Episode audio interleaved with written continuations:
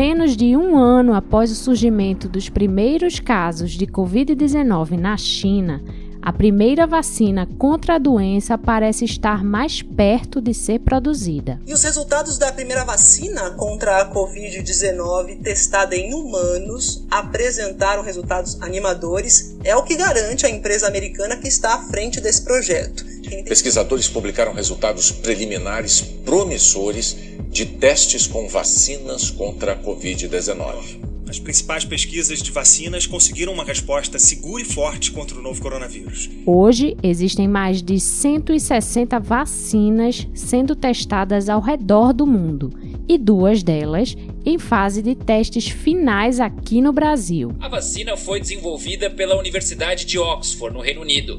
Os testes no Brasil em seres humanos foram autorizados pela Agência Nacional de Vigilância Sanitária, a Anvisa. O Brasil vai ser o primeiro país do mundo, fora do Reino Unido, a testar a vacina. O Instituto Butantan fechou uma parceria com uma empresa chinesa para testar aqui no Brasil uma vacina contra o coronavírus. Mas como essas vacinas agem no nosso organismo? Como elas conseguem nos deixar imunes ao vírus? E caso sejam eficazes, como fazê-las chegar a todos os estados brasileiros? E quem deve ser vacinado primeiro? Eu sou Ariana Pacheco e no programa de hoje eu converso com Michele Melgarejo da Rosa, professora do Departamento de Bioquímica da UFPE e integrante do Núcleo de Pesquisa em Inovação Terapêutica, que vem realizando o diagnóstico da Covid-19 aqui no estado de Pernambuco. E também com Rafael Dália, que é pesquisador da Fiocruz Pernambuco e membro da Academia Pernambucana de Ciências, a APC. Michele, como a nossa conversa aqui é sobre vacina, eu quero começar te fazendo uma pergunta mais geral.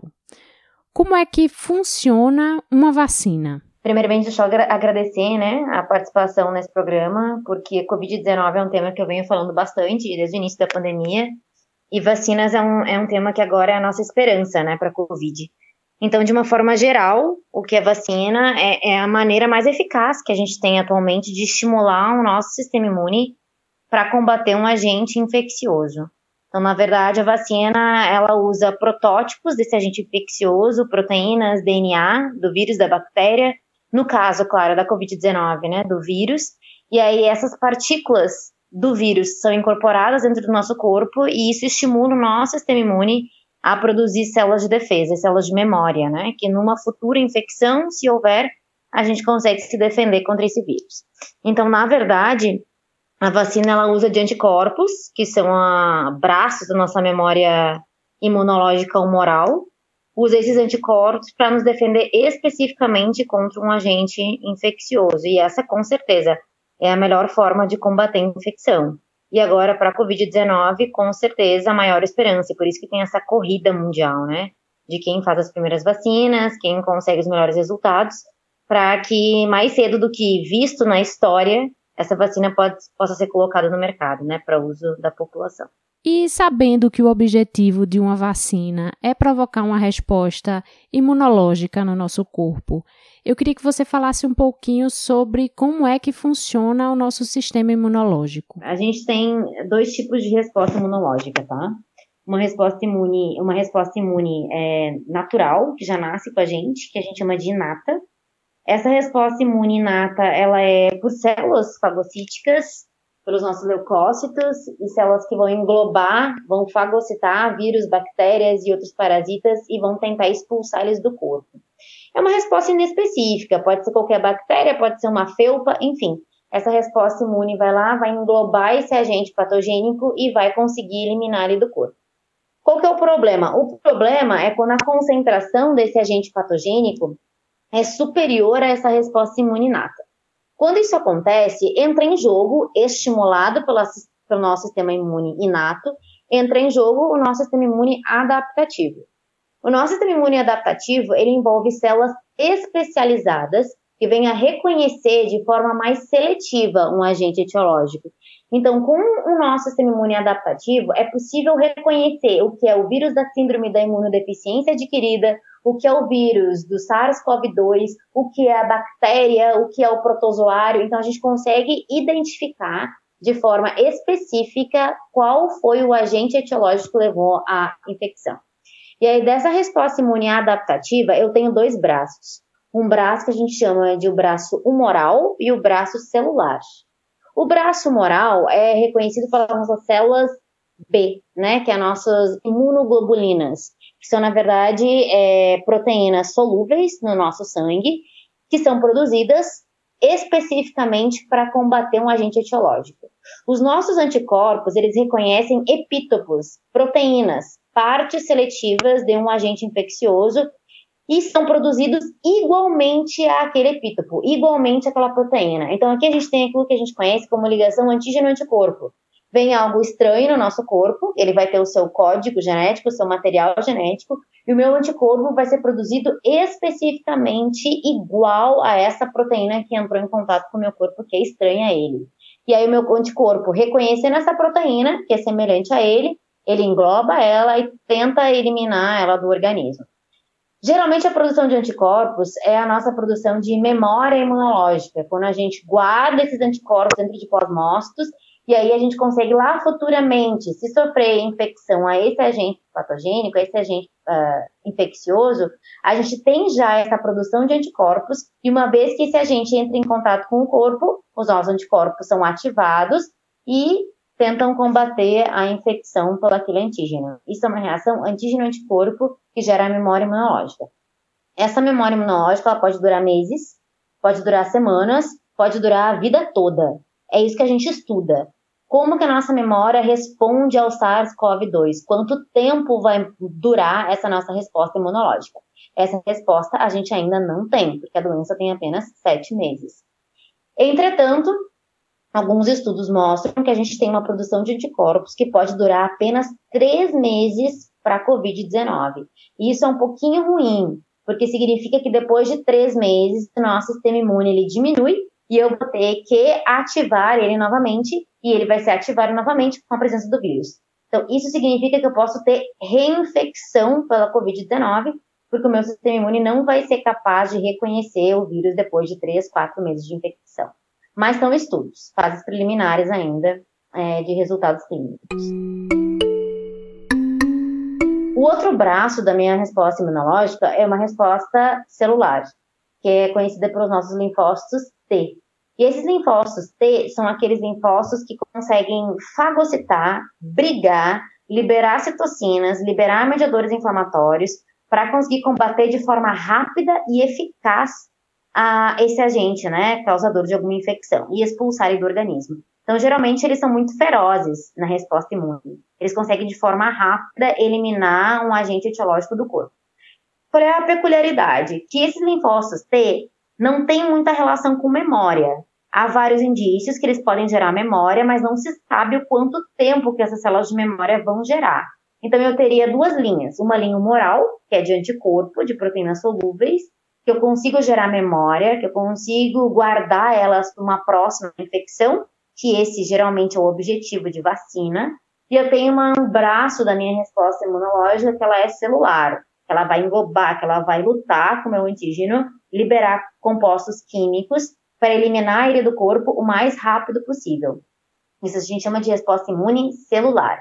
Qual é a, a peculiaridade aqui? E para minha resposta imune humoral, geralmente ela é ativa para bactéria, porque bactéria está solúvel, está circulando e os meus anticorpos conseguem detectar. O vírus, como é um parasita intracelular obrigatório, ele está dentro da célula, geralmente os meus anticorpos não reconhecem, só reconhecem quando ele está se reproduzindo na corrente sanguínea. Quando ele está dentro da célula, o que eu preciso do meu linfócito T, essa minha linhagem T, que é minha linhagem celular, eles conseguem reconhecer o vírus dentro da célula e aí sim gerar uma resposta imunológica mais eficaz, mais seletiva. Então, agora voltando para esse contexto de vacina, o que as vacinas precisam e o que a gente já tem relato que acontece é que as vacinas precisam desenvolver tanto resposta imune humoral, que é para gerar memória, para reconhecer frente a uma próxima intoxicação, e precisa desenvolver também uma resposta imune celular, que é para abrigar de forma intracelular com esse vírus e conseguir expulsar ele do nosso corpo. O que os estudos mostram é que o SARS-CoV-2 ele desenvolve uma resposta imune é, massiva por células T. Então é onde as vacinas têm que ter um foco. alta produção de células T, isso é muito difícil de quantificar, é muito difícil de ver realmente que a vacina está induzindo, como é muito difícil de quantificar que o meu corpo está produzindo, uma vez que não é uma proteína solúvel no sangue. Então não é fácil de identificar por exame sorológico, por exemplo, como eu consigo identificar os anticorpos. Né? Para um teste sorológico, eu consigo ver se eu tenho anticorpo ou não é, para o SARS-CoV-2, como para qualquer outra infecção.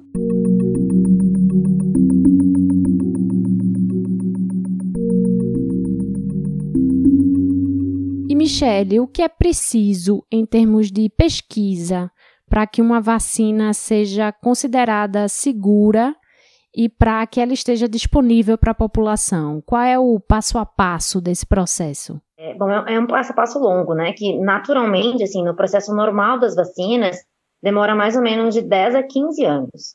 A vacina que foi feita em tempo ágil mais rápido até agora foi a vacina da cachumba, que demorou quatro anos. E, e a gente, assim, né, desde o do, do, do início do, da década de 80, desde o início da década de 90, de 80 para o HIV, de 90 para o câncer, a gente vem tentando maneiras diferentes de se fazer vacina para combater essas doenças. infelizmente, a gente não conseguiu, justamente por isso, porque além de ser um processo longo, é um processo que geralmente tem muitos insucessos, né? A chance de insucesso de fazer uma vacina é muito grande. E, por exemplo, agora no Brasil, uh, vai começar a ser testado na população brasileira, né, quatro vacinas diferentes, que estão já em fase clínica 3. Entretanto, num padrão normal, para chegar nessa fase clínica 13, requer mais ou menos 6, 7 anos de programação. Com a Covid, a gente tem, é, na verdade, né, um enfrentamento em conjunto de cérebros do mundo todo, e aí estão tentando, de uma maneira mais rápida, eficaz e de fórmulas múltiplas, fazerem a vacina para combater a doença. Como gerou essa conjuntura, né, esse enfrentamento mundial, a gente diminuiu muito o tempo de produção de vacinas para a Covid-19, que de questão de 10 anos foi para 6, 7 meses. O que, que precisou acontecer para que essa vacina seja realmente colocada no mercado, que a gente tenha resultados positivos né, dela? Primeiro, a gente precisa do vírus, a gente precisa do sequenciamento genômico do vírus, a gente precisa conhecer esse novo coronavírus, né, que é o SARS-CoV-2, e aí, uma vez que a gente tem o sequenciamento genômico com essas proteínas que fazem parte desse vírus, a gente consegue isolar isso em laboratório, produzir essas células e dessas células do vírus conseguir, então, através de testes em animais, ver se consegue reproduzir uma memória imunológica frente à infusão dessas células virais em animais. Uma vez que esse resultado preliminar deu certo, passa para os estudos em vivo em humanos, né? E os estudos em vivo em humanos envolvem três fases clínicas. A fase clínica primária, na verdade, é com um grupo pequeno de voluntários, e geralmente são voluntários sadios, então eles não têm nenhuma outra patogenia. Esse vírus, então, de formas diferentes, vão ser colocados nas pessoas, vão ser inseridos nas pessoas, né? As pessoas vão ser imunizadas com esse vírus. E como é uma parte do vírus que não é capaz de desenvolver uma resposta àquela doença tão grande, a gente acaba desenvolvendo uma resposta imune, que geralmente é uma resposta imune moral. Bom, essa fase 1, se tudo deu certo, se não houve né, relatos de efeitos colaterais, passa-se para a fase clínica 2. A fase clínica 2 ela já envolve centenas de voluntários. E aqui a gente precisa englobar um pouquinho do, da, da, população com grupo de risco. Precisa ter grávidas, precisa ter doentes de outras patogenias diferentes, como precisa ter também idosos, que é para a gente ver a eficácia da vacina frente a diferentes grupos populacionais. Passando por essa fase, entra a fase clínica 3. E aí a fase clínica 3, sim, aqui é o estudo multicêntrico, né? Milhares de pessoas de várias regiões do mundo diferente que vão ser, vão receber também essa dose de imunização para ver se consegue desenvolver uma resposta imune eficaz. Então, nessas fases clínicas da doença, fase de, de, testes né, da vacina, fase clínica 1, 2 e 3, é onde a gente vê se essa vacina vai conseguir realmente desenvolver uma resposta imune que é eficaz, que é expressiva para aquele agente etiológico em questão.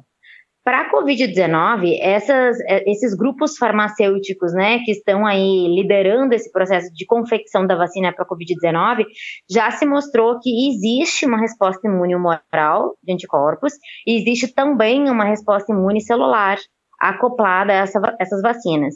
Isso é um resultado bem interessante, isso dá uma esperança ainda maior, porque já tem artigos que mostram aí que essa, esse combate à Covid-19, ou esse novo coronavírus, eu preciso dessas duas respostas imunológicas. E se a vacina tiver uma resposta ou outra resposta, isso não seria um resultado eficaz. Como a maioria das vacinas está vendo uma resposta bem acentuada, que foi visto isso nas fases clínicas, a gente consegue ter uma maior esperança que essa vacina que venha a ser lançada ou esse ano ou ano que vem, ela pode surgir com resultados é, benéficos aí para a população, né? Tanto a curto quanto a longo prazo.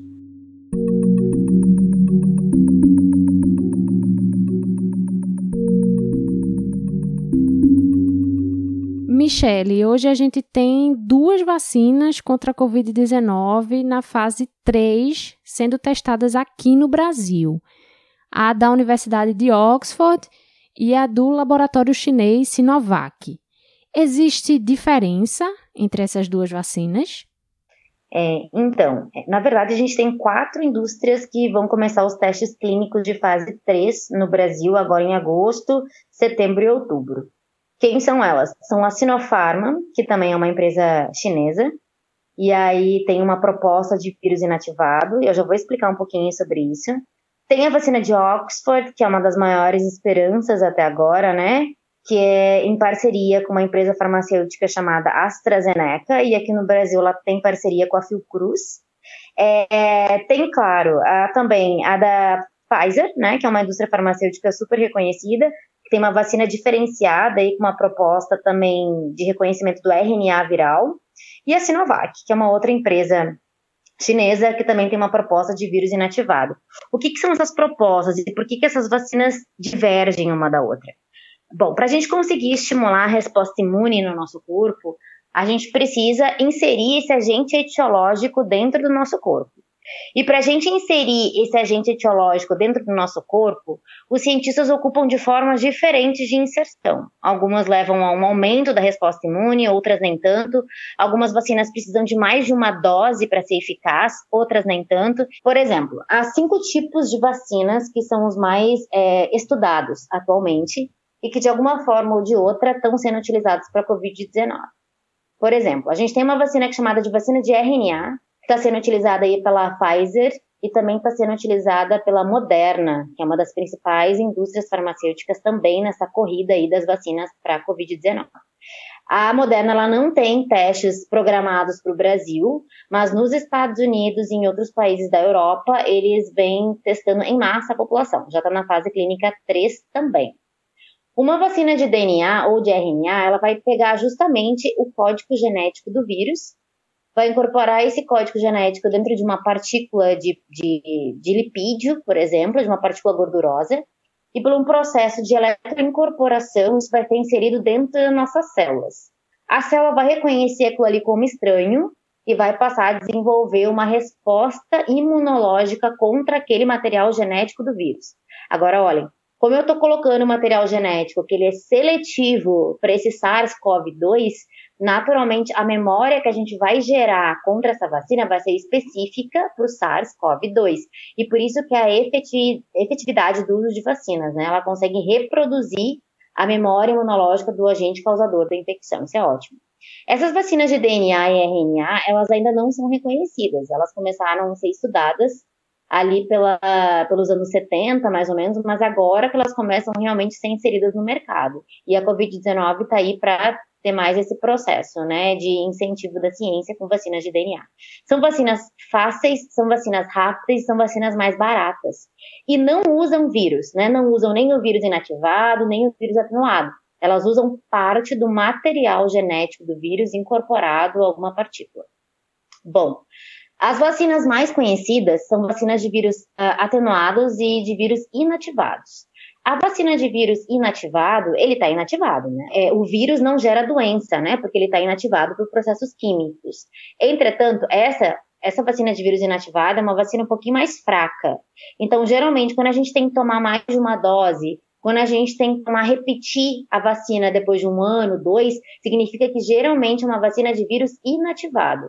Gera uma resposta imune, não gera doença, mas é uma resposta imune mais fraca, porque o vírus não se reproduz.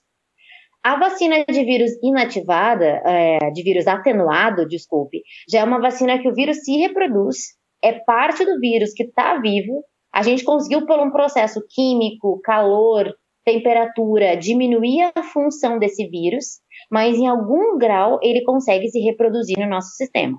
Então, essa vacina é com certeza a mais perigosa das vacinas, porque a gente vai ter algum grau de reprodução viral dentro do nosso corpo. Por isso que é uma vacina contraindicada, por exemplo, para grávidas, uma vacina contraindicada para quem não tem uma resposta imune alta, né, indivíduos é, deprimidos, não é recomendada esse tipo de vacina, porque ela pode gerar uma resposta imunológica muito grande, muito acentuada e gerar doença. É, tem a vacina de subunidade também, que, que engloba uma parte de um vírus, insere essa parte do vírus no nosso sistema, e também gera doença. É, geralmente uma vacina também que não tem uma resposta muito forte, ela precisa de uma ajuda e de um adjuvante terapêutico para produzir uma resposta imune sólida. E tem um outro tipo de vacina que eu considero um dos principais, e principalmente agora para a Covid, que é a vacina vetorial. A vacina vetorial é o seguinte, ela vai pegar parte do vírus, parte do SARS-CoV-2, e vai incorporar parte desse vírus, uma proteína, material genético, dentro de um vetor. Esse vetor nada mais é que um vírus capaz de transportar o SARS-CoV-2 para dentro do nosso corpo.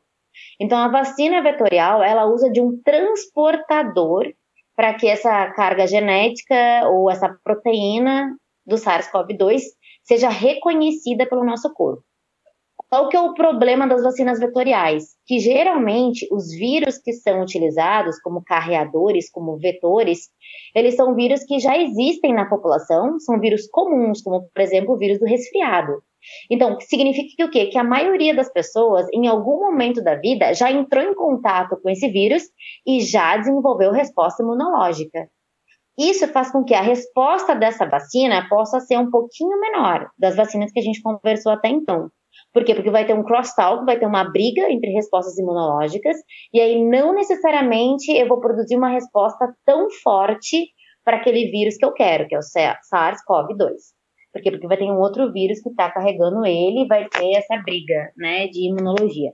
Mas é uma vacina super segura, é uma vacina super reprodutível e que vem mostrando ótimos resultados terapêuticos agora para a Covid-19.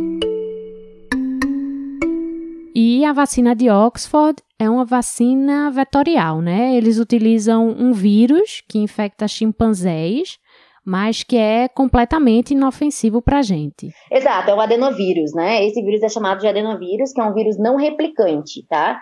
Então, na vacina da, da, da vacina de Oxford, o que eles fizeram é usar o adenovírus mas só um adendo aqui. Adenovírus são vírus de resfriado. Então, são vírus super comuns da população. Então, com certeza, a gente já pode ter, ter sido contaminada por um, por um resfriado comum e a gente já tem uma resposta imunológica ao adenovírus. Como eles modificaram essa cepa e deixaram uma, uma cepa mais reprodutível em chimpanzés, a resposta imune que a gente poderia ter, ela é diminuída. Então, significa que a gente tem uma resposta acentuada para o SARS-CoV-2 e não para o vetor viral, que é um vírus de adenovírus. Mas muito bem, a vacina de Oxford é uma vacina de adenovírus, e aí está em estágio já clínico 3, sendo então agora testados no Brasil em meados de agosto ou setembro a gente começa a testar essa vacina na população brasileira. É a nossa primeira esperança, tá? E a produção vai ser brasileira, né? O que é interessante também. Michele, você falou que no caso de vacinas que utilizam o vírus inativado, e um exemplo é a chinesa da Sinovac, que está sendo testada em voluntários brasileiros, a gente teria uma vacina um pouco mais fraca e que seria necessário mais de uma dose. Seria o mesmo caso dessa vacina vetorial de Oxford, porque, como você disse, ela causa uma certa confusão, vamos dizer assim, no nosso sistema imunológico. Então, ela seria uma vacina que, caso aprovada, pediria mais de uma dose? É, a vacina de vírus inativado é assim, é, eu tenho toda a estrutura viral também, né? Só que ele não se reproduz, porque uma, eu retirei o material genético que vai fazer com que ele se reproduza. Então, o que, que o meu corpo reconhece é a estrutura daquele vírus. Agora, como eu estou inserindo a estrutura do meu vírus por ela mesma, sem ela se replicar, talvez isso não seja tão interessante para o meu sistema imune, concorda? E talvez o meu sistema imune não acorde tanto na presença desse patógeno que está é, inativado, né? É, e por isso a gente tem adjuvantes terapêuticos, que são moléculas imunológicas que estimulam o nosso sistema imune, que podem ser inseridos em conjunto com essa vacina. É, e também, é claro, obviamente, várias doses podem ser é, prescritas, né, justamente para elevar um pouquinho essa resposta imunológica. Já a vacina vetorial, ela tem uma parte desse vírus, e essa parte desse vírus vai ser incorporada com um outro vetor, que é um outro vírus. Esse vírus, ele pode ser replicante ou não. No caso da vacina de Oxford, é um vírus, é um adenovírus não replicante, então não se replica no nosso corpo. O que significa que provavelmente eu vou precisar utilizar essa vacina com um adjuvante terapêutico, que é para estimular o sistema imune, e vou precisar também, talvez, de mais de uma dose de vacina, que é para implementar a minha resposta imunológica o padrão de inserção desse vírus no corpo é diferente da vacina inativada para a vacina vetorial. A vacina vetorial utiliza um, uma superfície, uma membrana para incorporar o vírus, e aí essa membrana, ela incorpora o vírus dentro da célula, o que é lindo, um parasita intracelular obrigatório, bem como ele deve ser. Já a vacina inativada, ela, o vírus não se reproduz, o nosso sistema imune apenas reconhece a membrana superficial proteica desse vírus, que é onde ele tem expressão. Mas no processo de elevar o sistema imune, de gerar resposta imunológica, elas são bem parecidas. Provavelmente, para as duas, eu vou precisar é, ter adjuvante terapêutico, e para as duas, eu vou precisar de mais doses para ter uma resposta imune eficaz. E tem um ponto positivo das duas também. Por que, que às vezes escolhem, né, então, essas vacinas aí? Porque essas vacinas elas são excelentes para grávidas, para idosos, para a população imunodeprimida, né, que não tem tanta resposta imunológica, porque elas não causam doença, né, são vacinas seguras. Então, por serem vacinas seguras, elas são geralmente as mais escolhidas, né, para esses processos de, de análise conceitual e clínica de vacinas. Agora, é interessante mencionar que nos, nos estudos é, clínicos de fase 1 e 2, tanto da vacina de Oxford como da vacina da Sinovac, é, já apresentaram os dois braços da resposta imunológica, tanto a resposta imunológica humoral quanto o celular. Então, aqui a gente já tem tanto anticorpos sendo produzidos, quanto as células T sendo produzidas, o que vai ser essencial para uma resposta eficaz ao SARS-CoV-2, né? Eu vou precisar das células T e vou precisar das minhas células de memória, que são os meus anticorpos, é, para que essa doença possa ser combatida. Mas só lembrando todo mundo também, um outro ponto que eu acho interessante, que assim, é, a gente praticamente não conhece ainda, né, a evolução da Covid-19, porque a gente tem sete meses de doença. E para a gente saber como o nosso sistema imunológico evolui frente a um agente etiológico, a gente precisa de anos de estudos clínicos e a gente não tem esse quantitativo. Então, o que se está fazendo é de forma muito rápida, como não vista antes na história, na verdade, é, englobar todo esse conhecimento de pesquisa básica, entender in vitro e in vivo modelos animais, como funciona essa resposta imunológica produzida pelo SARS-CoV-2, e dessa análise de dois, três meses apenas, uma vacina está sendo produzida. Então, é, é super acirrado, é brutal, na verdade, essa competição, mas é o que a gente precisa agora nesse momento. Vários cérebros pensando para que a gente tenha várias vacinas diferentes sendo disponibilizadas. Né? Para toda a população mundial, a gente precisa de várias vacinas diferentes. É, isso é interessante também pelo fato de que, é, como a gente não conhece ainda o vírus, a gente espera né, um resultado dessas vacinas. A gente torce para um resultado, a gente tem esperança de um resultado mas a gente ainda não tem um resultado claro né, de como realmente essas vacinas vão se reproduzir é, nos mais diferentes organismos que a gente tem por aí.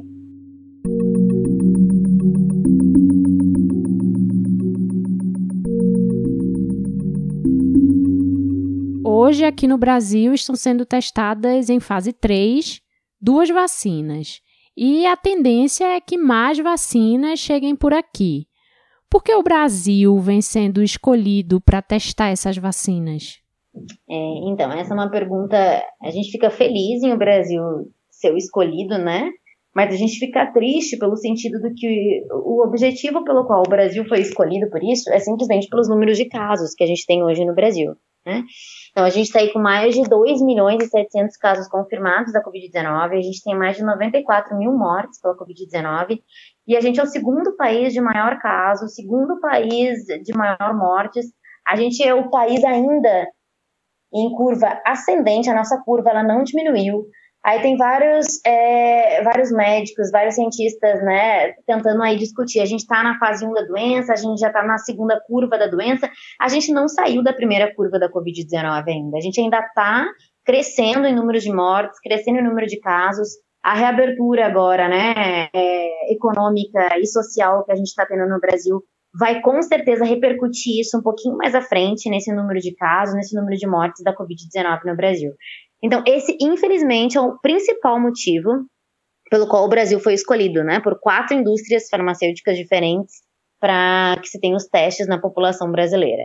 O que, que, era o problema? O problema que a gente tinha anteriormente, até um mês atrás, um mês e meio, talvez dois meses atrás, eram que essas empresas poderiam vir testar no Brasil, mas elas iriam apenas utilizar o Brasil como fase clínica, né? Isso não seria interessante para a população. Porque a vacina, ela tem o intuito de produzir uma imunização de rebanho, né? Quanto mais gente se imunizar, melhor vai ser a resposta populacional. Mesmo aquelas pessoas que não se vacinarem, se eu tiver 80% da população vacinada, eles não vão conseguir transmitir a doença, então mesmo quem não se vacine, não vai pegar a doença. Isso é que a gente chama de imunização de rebanho, que é o que a gente precisa para o Covid-19, que é o que a vacina se propõe, imunizar em massa para gerar imunização na população. É, se a gente ficasse só para testes clínicos, o Brasil não teria essa percentagem de imunização de rebanho. Como a gente agora né, fez convênios, tanto o, o Estado de São Paulo, quanto o governo brasileiro, quanto o Estado do Paraná, para essas pesquisas, né, e aí a confecção da vacina no, no, no próprio solo brasileiro, aí a gente tem maiores vantagens. Aí a gente tem maior esperança que grande parte da população brasileira possa ser imunizada para a Covid-19, né? Possa ser voluntários em, em, em, testes clínicos e depois possa receber doses da vacina lá em meados de 2021. Então, esse é o ponto positivo, né? O ponto positivo é que a gente agora tem chances é, sérias, chances concretas de ter uma, uma imunização de pelo menos 60% a 70% da população em 2021. E a notícia ruim é que a gente é escolhido porque a gente é o segundo país em maior caso da Covid-19 sem conseguir ter saído ainda da primeira faixa da doença, né? Ainda com casos ascendentes, ainda com reinfecção, ainda com estados voltando a se contaminar, ainda com abalamento do sistema de saúde, enfim, a gente ainda sofre bastante com a Covid-19.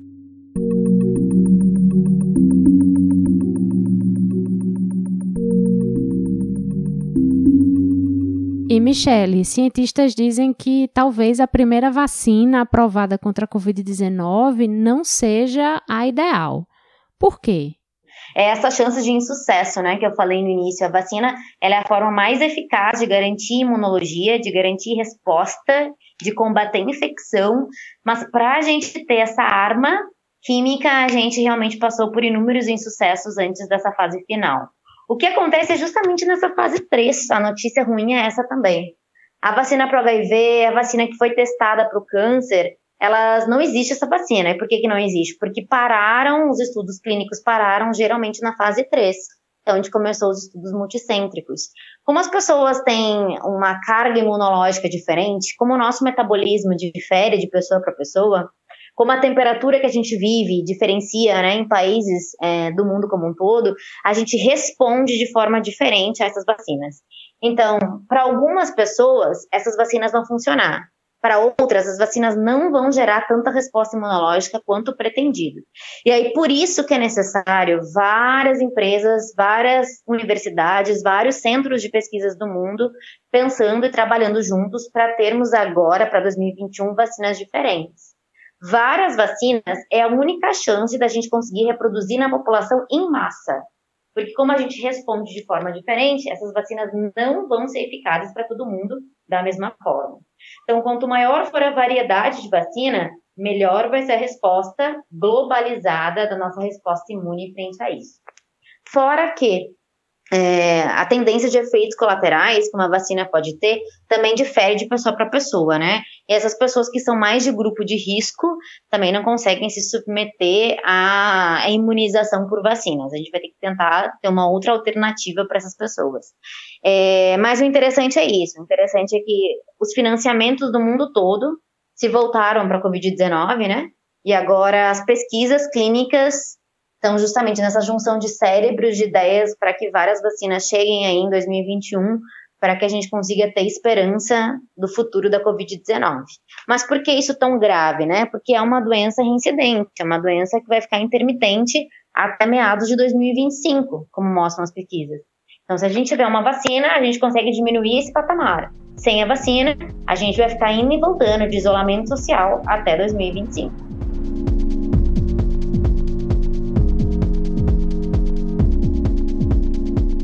Depois de pesquisar e testar uma nova vacina para comprovar a sua eficácia, vem o desafio de produzi-la e fazê-la chegar a toda a população mundial. O custo inicial da vacina contra o novo coronavírus está estimado em cerca de 3 dólares a unidade. O valor baixo é visto de forma otimista, mas existem outras preocupações. Uma das principais na corrida global pela vacina é a provável falta de insumos em todo o mundo, como frascos de vidro. A corrida em busca de uma vacina contra a Covid-19 impõe mais um desafio: a logística para que bilhões de doses sejam produzidas e cheguem às populações. A fila de espera é gigantesca. 7 bilhões e 800 milhões de pessoas em todo o mundo. E foi justamente sobre isso a minha conversa com Rafael Dália, pesquisador da Fiocruz Pernambuco e membro da APC.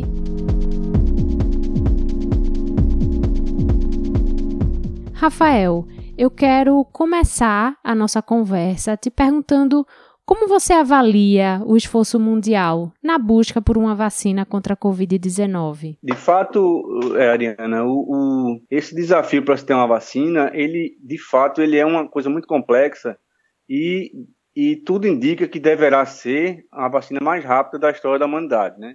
Isso é uma série de fatores que levam a gente a crer isso e uma série de, de, de, de princípios, né? Um ponto importante para se chamar a atenção é que a tecnologia está muito avançado. Existem vários estudos prévios dessas vacinas, né?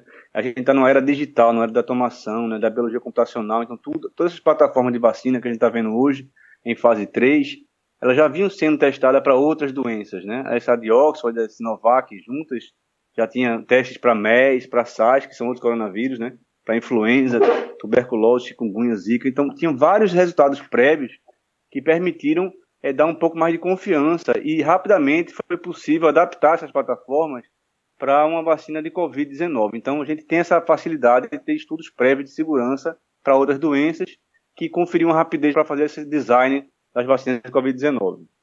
Outro ponto para se destacar é que existe um esforço colaborativo mundial, né, investimentos bilionários nessa área, e que facilitou muito também essa, essa informação, essa troca rápida de informação, de publicações, de colaborações entre grupos de pesquisa, né? Essa capacidade que o ser humano tem de se mobilizar, né, em torno de uma causa comum. É, e vários recursos globais foram disponibilizados com relação a isso. É, outro ponto é, chave para que essa vacina seja saia mais rápido foi a questão da flexibilização ética, né? Quer dizer, todos aqueles estudos de vacinas, eles eles têm várias fases, né? Tem a fase 1, a fase 2, a fase 3. Então, todas essas fases são muito bem reguladas pelos comitês éticos, né? Só que no caso da Covid, tudo está acontecendo ao mesmo tempo. Ninguém está esperando acabar uma fase. Por exemplo, a fase pré-clínica em animais, ela está sendo desenvolvida e ao mesmo tempo que, antes mesmo de finalizá-la, já se inicia a fase humana, fase 1, fase 2. Então, todas as fases estão acontecendo em paralelo, que é uma coisa que não acontecia antes, mas é devido à emergência mesmo dessa pandemia, né? E outro ponto é, crucial para que essas vacinas saiam mais rápido, isso aí é uma coisa ruim para o Brasil e bom para o mundo, no caso, é o fato do descontrole da transmissão no Brasil. Né? O Brasil virou um ponto de oportunidades para esses produtores de vacina, porque a doença está descontrolada. Né? A transmissão está descontrolada, temos uma, uma média é, rolante aí de óbito de mais de mil pessoas todos os dias. Então, isso para testar uma vacina é, é uma vantagem, porque a pessoa vai ser imunizada e vai, ser, vai circular em ambiente de transmissão, então mais rapidamente vai poder ser possível ver a questão da eficácia né, da, dessas vacinas.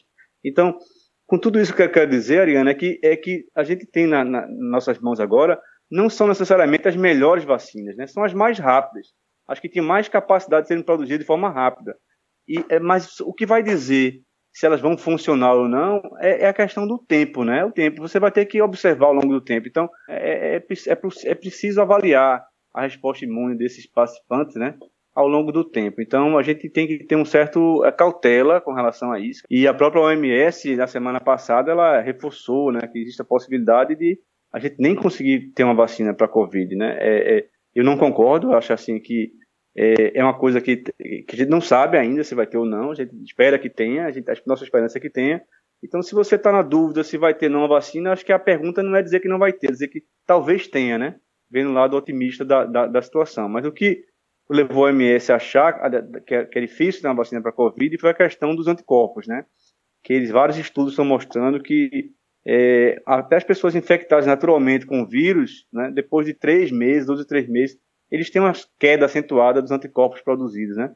Em decorrência da infecção. Então, tem um estudo na King's College de 90 pacientes é, de Covid-19, né? 60% foram converteram para a doença e eles observaram que depois de três meses, apenas 17% desses participantes tinham anticorpos contra a, o Covid, né? E um estudo chinês também publicado na Nature mostrou um resultado similar, 74 pacientes com Covid, 90 mostraram, 90% deles mostraram um declínio muito acentuado dos anticorpos após a dois, três meses de, da infecção, né? E, e, outro estudo chinês, que eu não recordo agora qual foi o jornal, ele mostrou que desses anticorpos produzidos, apenas 5% são neutralizantes, né? São aqueles anticorpos que têm capacidade de neutralizar o vírus, né? e que também decaem ao longo do tempo, decaíram em 8 a 12% em três meses. Então, isso tudo, a gente não sabe a consequência disso na, na natureza, porque a gente sabe que a resposta imune, ela não se baseia só em anticorpos, ela se baseia também na resposta celular, né? resposta de postos T. Então, a gente não sabe se essa resposta celular suportaria, compensaria essa queda de anticorpos, e a gente também não sabe se numa nova infecção a gente teria células de memória suficientes para resgatar esses anticorpos. Então, tudo isso vai depender da observação ao longo do tempo. Né? Então, esses são desafios que a gente está posto aí, né? porque as pessoas têm que ter essa consciência que não, a vacina não é uma coisa feita da noite para o dia, apesar dessa ter essas características de serem mais rápidas, pelos estudos prévios, elas também têm que passar por alguns testes, né, algumas fases de observação ao longo do tempo. E aí também tem que ter consciência que nenhuma vacina, mesmo que saia esse ano ou no começo do ano que vem, protegem 100% a, a humanidade. Nenhuma, não existe nenhuma hoje disponível, nenhum calendário de vacinação capaz de neutralizar 100% em 100% das pessoas. Quer dizer, não, não existe isso. O desejável é de uma vacina que seja capaz de, de proteger em pelo menos 80% da população, né? É, para evitar a transmissão, cair a transmissão do vírus e, e a gente ter, ter, ter, essa doença controlada. Mas vai ter sempre os 15% a 20% das pessoas que não vai reagir contra essa vacina, então é preciso ter outros investimentos além da vacina, né?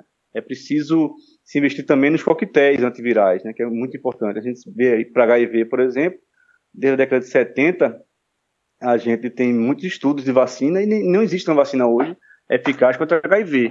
A gente tem aí quase é, 50 anos de estudo né, e, e, fundos de investimento pesados. Né? O, o Fundo Melinda Gates financia prioritariamente malária, tuberculose e HIV, e a gente não tem uma vacina para HIV hoje. Então, é possível que a gente também não tenha uma vacina para Covid. Então, tem que se investir também na questão dos, dos antirretrovirais, dos, dos antivirais, né? Dos coquetéis, né? A gente vê hoje que é, os, as pessoas com HIV conseguem ter uma vida boa, plena, durante anos, é, 10 anos, 20 anos, 50 anos, né? Convivendo bem com o vírus, é a partir do uso dos antivirais. Então, é, é, é importante também manter esses investimentos para a Covid em relação aos antivirais e mais imediatamente ainda é a questão dos inibidores da resposta inflamatória, né? A gente está vendo que as pessoas que morrem por Covid, elas não morrem pelo vírus em si, né? elas morrem pela resposta imunológica desencadeada contra esse vírus, né? Várias pessoas vão à falência respiratória, é, elas não têm mais vírus no organismo, os vírus já foram debelados. É a própria resposta imune exacerbada, aquela tempestade de citocinas, que nos leva à falência. Então é, é importante investir também nesses inibidores da resposta inflamatória, para você ter uma resposta melhor com relação aos óbitos de Covid. Então, tudo isso que eu queria falar é que é importante ressaltar que, que essa vacina não é para hoje, não é para agora. Então, a gente tem que fazer, Ariana, o agora, né? O que, o que tem de melhor hoje para a gente investir é continuar com nossa prevenção, né? é o distanciamento social, a, higienização, o uso de, de, de, máscara, de equipamentos de proteção individual. Então, eu acho que a população tem que estar muito atenta a isso, que a vacina existe, que é um esforço que a gente acha que vai acontecer, tem que ter esperança, é, vai ajudar, mas não é para o hoje. O hoje a gente tem que fazer a nossa parte, cada um fazer sua parte para diminuir, diminuir a transmissão do vírus, é manter a vigilância do distanciamento social e o uso de máscara.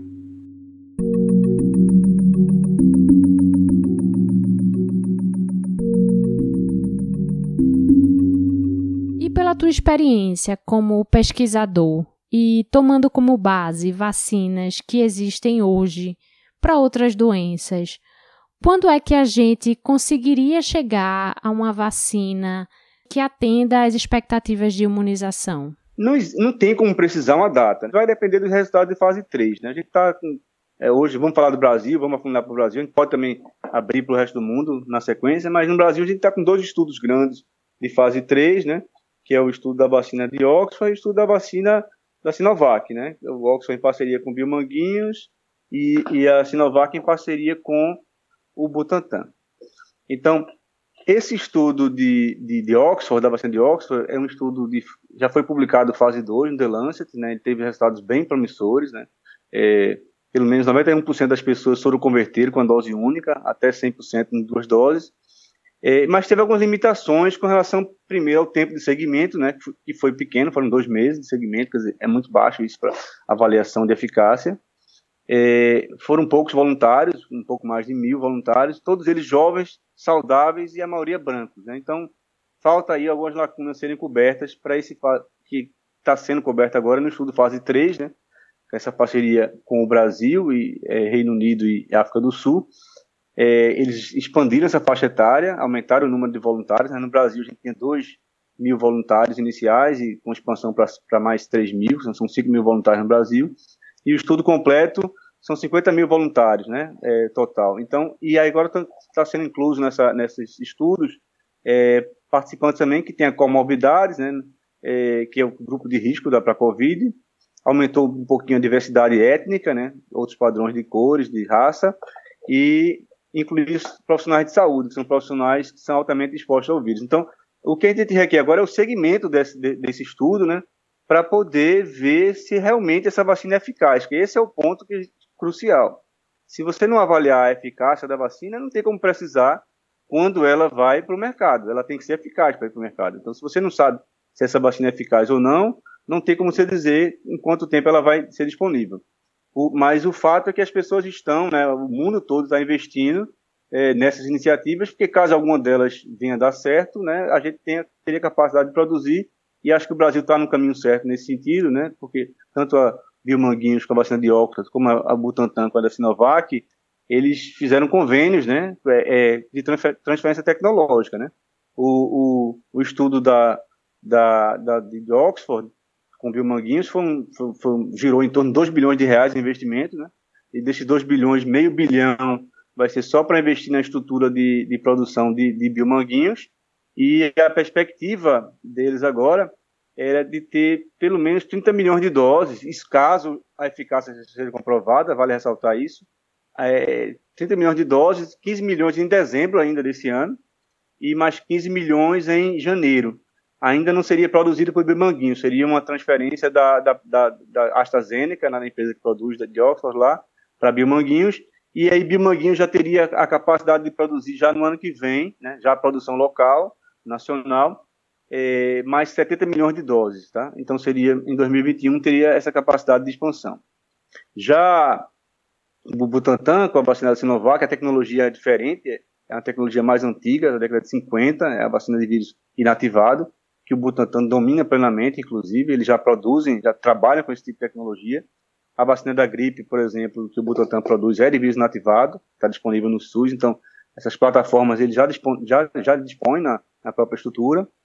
É, os estudos prévios de fase 2 foram promissores, né, foram 600 participantes, né, 90% tiveram a resposta imune esperada e não foi detectado efeito adverso grave, né, é, pra, que isso é importante para seguir para uma fase 3. Então, o Butantan agora seguiu, está seguindo na fase 3. A perspectiva é imunizar 9 mil voluntários, né, profissionais de saúde. E também tem esses convênios, né, os valores de, é, do acordo de transferência não foram divulgados, né, isso aí com, com a de Oxford não foi divulgado ainda, e eles também têm essa transferência tecnológica como prioridade de produção. Então, eu acho que para a seria mais simples, para Biomanguinho, não, para o Butantan seria mais simples essa adaptação, porque ele já tem uma planta de produção de vacinas inativadas, né? Talvez seja necessário melhorar um pouco a estrutura e nível de biossegurança, por se tratar de um vírus novo, mas são adaptações que eu acho que seriam é, tranquilas ser feitas no Butantan. E por esse know-how de produção já da vacina da gripe, eles rapidamente adaptariam e, e, e as informações são meio desencontradas na, na mídia, mas é, gira em torno de 60 a 120 milhões de doses a capacidade do, do Butantan de produção. Então, eu acho que se, esses, se essas duas vacinas funcionassem, a gente teria aí uma, um, o Brasil sairia na frente para uma iniciativa nobre, né, desses dois institutos, são seculares, né, são dois grandes produtores de, de vacina, é, mais da metade das vacinas disponíveis no, no SUS hoje são produzidas por Biomanguinhos e Butantan, né, então a gente sairia na frente aí dessa, dessa guerra, né, que é uma verdadeira guerra, é a produção de vacinas, porque vários países estão se antecipando, fazendo compras antecipadas, mesmo sem ter a prova de conceito de eficácia comprovada. Né? É, assim, é, é uma coisa meio desesperadora mesmo, né? É, um, é uma vontade de uma corrida ao ouro, né? O governo dos Estados Unidos anunciou o governo, né, um acordo para comprar todo o estoque produzido neste ano destas vacinas, caso elas sejam aprovadas. Então, o governo americano vai pagar o equivalente aí a 10 bilhões de reais para garantir a compra do estoque produzido pela parceria entre a Pfizer e a BioNTech. É, agora, o que vale ressaltar, Ariana, também é que, segundo a própria OMS, só 10% das vacinas que entram na fase 3, elas vão para a fase 4, né? Que é essa fase que a gente está falando agora, que é de liberação para a população, né? E se hoje a gente tem seis vacinas na fase 3, são seis o total de vacinas que está hoje na, no portfólio de, da, da OMS, é, é, claro que a gente torce que essas seis sejam eficazes, que essas seis né, funcionem, porque a gente vai precisar disso, mas se a gente fosse para a matemática bruta dos números, né, 10% de 6 é 0,6, né? Então hoje a gente teria disponível 0,6 vacinas, né? Não seria nenhuma vacina, né? É, claro que a matemática não é essa, tem 200 vacinas em fase é, pré-clínicas e clínicas no total, né? Então se a gente se, teria umas 20 vacinas aí que poderiam com potencial de, serem, de sair para o mercado, né? E talvez essas seis já, já fazem parte dessas 20, né? A gente tem que pensar de forma otimista, mas ao mesmo tempo realista, né? Então, outro ponto da, da, dessa produção de vacina é a questão também da logística, né? Você vai ter que invasar essa, essas, essas doses, né? a gente não sabe quanto. E, a gente sabe que o frasco que, que armazena essas doses, ele, ele, é feito com um tipo de areia que é mais raro, então ele é mais difícil de acessar no mercado. E a gente tem que entender que todo mundo está atrás desses frascos, né? Porque as pessoas estão produzindo vacinas com expectativa de que funcione, né? Então vai ter que invasar isso em algum lugar e, e vai ter uma verdadeira disputa também por esses para esses frascos, né? O uso de EPI também vai aumentar. A gente está com problemas hoje que não tem EPIs na linha de frente, né, dos hospitais, né? Imagina uma campanha mundial de vacinação, como é que vai ser essa corrida, né? Porque as filas de vacinação não pode ser fila de transmissão, né? Então, os profissionais de saúde, eles têm que estar paramentados e a população também para receber essa vacina, né? E a gente também não sabe ainda qual o número de doses, né? Por exemplo, é, esses estudos que eu falei preliminares de queda de anticorpos, sugerem que uma dose só não vai ser suficiente, né? Então, quando a gente está falando hoje da população do mundo, do Brasil, no caso especificamente, ser de 160 milhões, se a gente está com a previsão aí de ter pelo menos duas doses, no mínimo, a gente já tem 320 milhões de, de demanda, né? Sem saber se vai ser necessário mais doses, né? Pode ser que seja mais, três, quatro doses.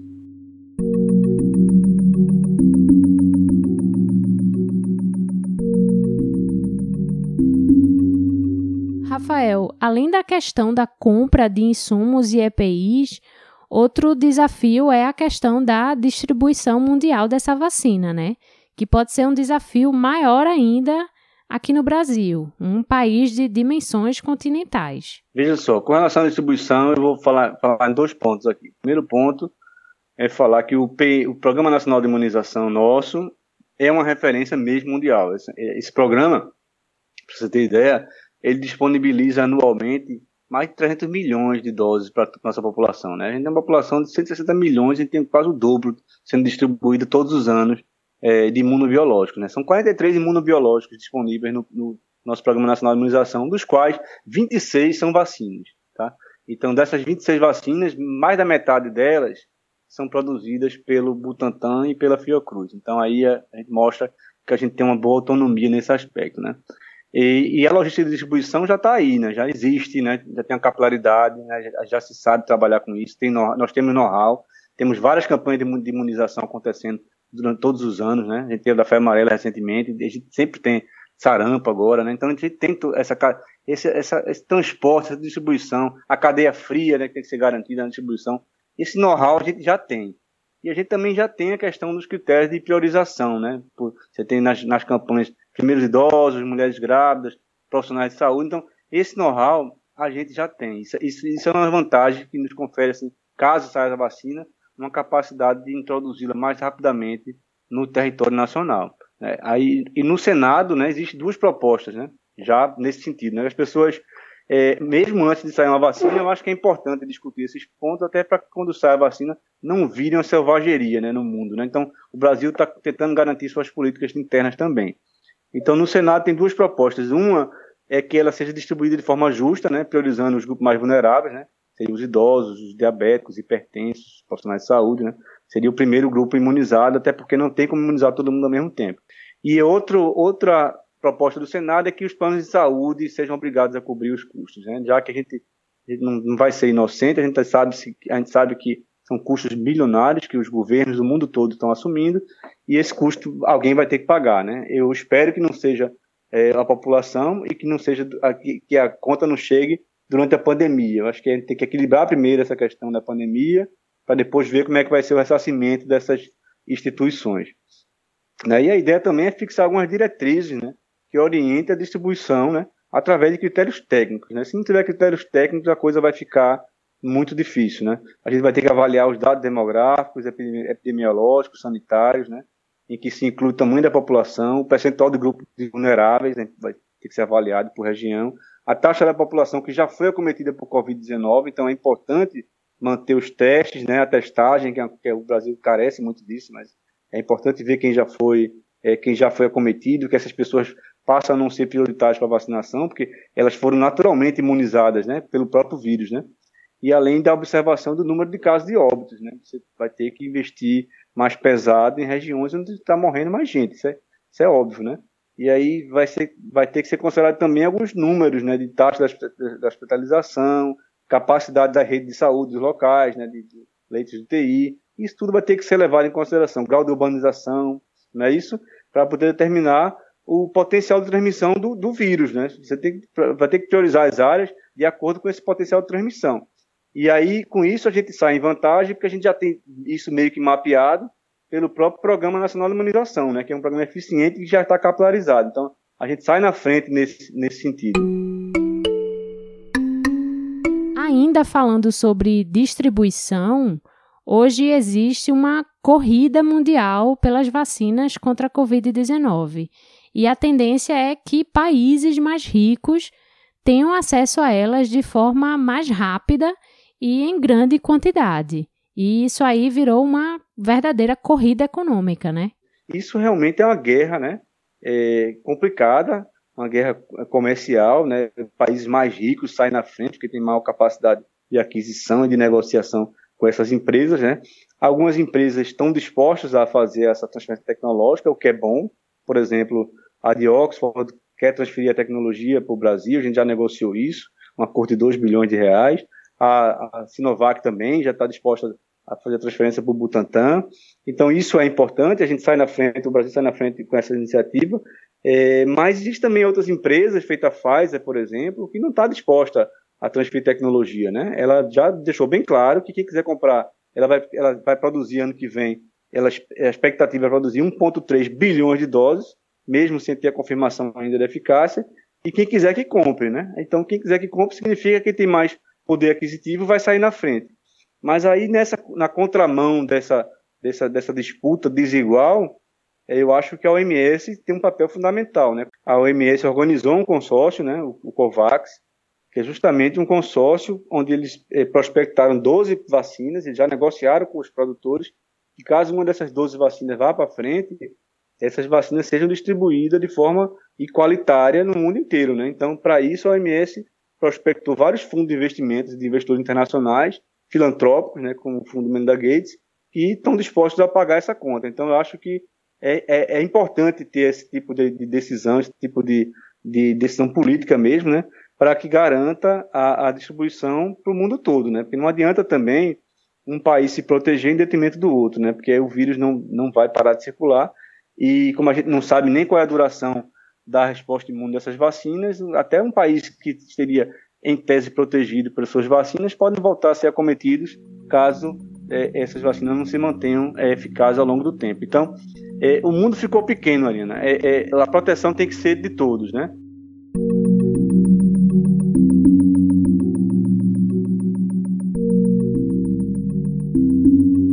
Rafael, para encerrar, levando em conta toda a pesquisa envolvida na busca por uma vacina, você acha que estamos no caminho certo? Eu acho que a humanidade está coesa, eu acho que tem investimento, tem fundos mundiais que nunca foram movimentados, estão se movimentando em, em relação a essa causa comum, e eu acho que o fato de a gente ter quase 200 vacinas em, em fases pré-clínicas e clínicas, né, é, já mostra muito bem que o caminho é, o caminho está certo, né? A gente não sabe se, se, vai ser funcional ou não, a gente espera que sim, a gente tem esperança nisso. Mas, por exemplo, Ariana, em dois meses, a gente, dois meses atrás, a gente tinha 13 vacinas na fase clínica, né? Na fase de avaliação em, em humanos, né? Hoje a gente está com 26, a gente dobrou o número de vacinas sendo testadas em seres humanos em dois meses. Então, a informação está correndo muito rápida. E, e, e, a fase 3, que é a fase, a fase final, antes de passar para a fase 4, a gente tinha três vacinas no mês passado, a gente tem seis agora. A velocidade está num, num, ritmo assim que a gente está no caminho certo de tentativa, né? A gente tem alguns desânimos, né? Que é essa questão dos anticorpos, eles serem muito lábeis, né? Eles não sustentarem por muito tempo, mas a gente também não sabe se o sistema imune na parte celular pode, pode compensar isso. Então, eu acho assim que as vacinas mais rápidas que a gente tinha para colocar aí de frente a gente colocou. A gente só quer saber se dessas mais rápidas é, quais são as, as, que seriam eficazes, quais são as melhores. Não dá para precisar hoje quais são as melhores. Mas o fato de ter um investimento assim de 200 vacinas, eu acho que a gente está no caminho certo.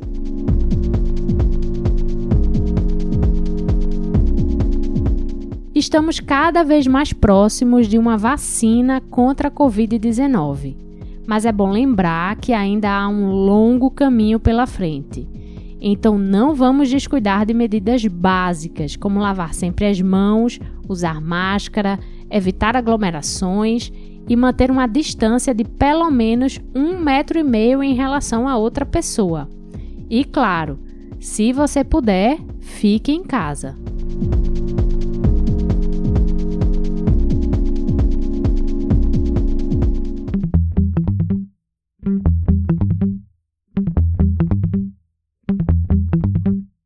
Esse foi o Conexão UFPE, uma produção da Assessoria de Comunicação da Universidade. Esse programa contou com áudios de TV Globo e Globo News. Você consegue falar com a gente através da página Conexão UFPE no Facebook ou pelo Twitter, arroba Conexão UFPE. Eu vou ficando por aqui. Até a semana que vem.